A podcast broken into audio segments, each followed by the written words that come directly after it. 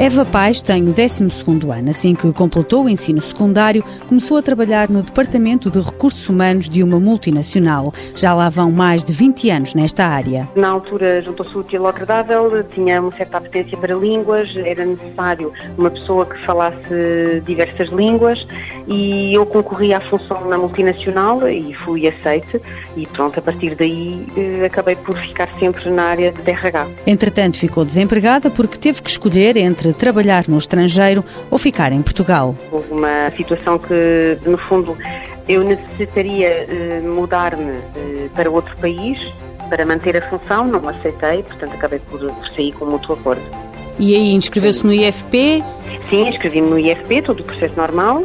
Entretanto, fui chamada para uma entrevista, passado pouco tempo, fui chamada para uma entrevista e acabei por eh, ingressar, portanto, a empresa em que eu estava mas na área, obviamente, de recursos humanos. Trabalhou na Savvy Road Trading, em Benavente, e neste momento está num processo de recrutamento para outro emprego. Eva Paz diz que o apoio do IFP tem sido fundamental. Ajuda, no fundo, a empresa a ir buscar profissionais, no meu caso, que já têm, não é uma certa idade, mas que já estão numa, numa faixa etária diferente das pessoas que saem da faculdade e tudo mais, acabam por facilitar aqui e por motivar as empresas a, no fundo, a contratar estes colaboradores que tenham uma certa idade.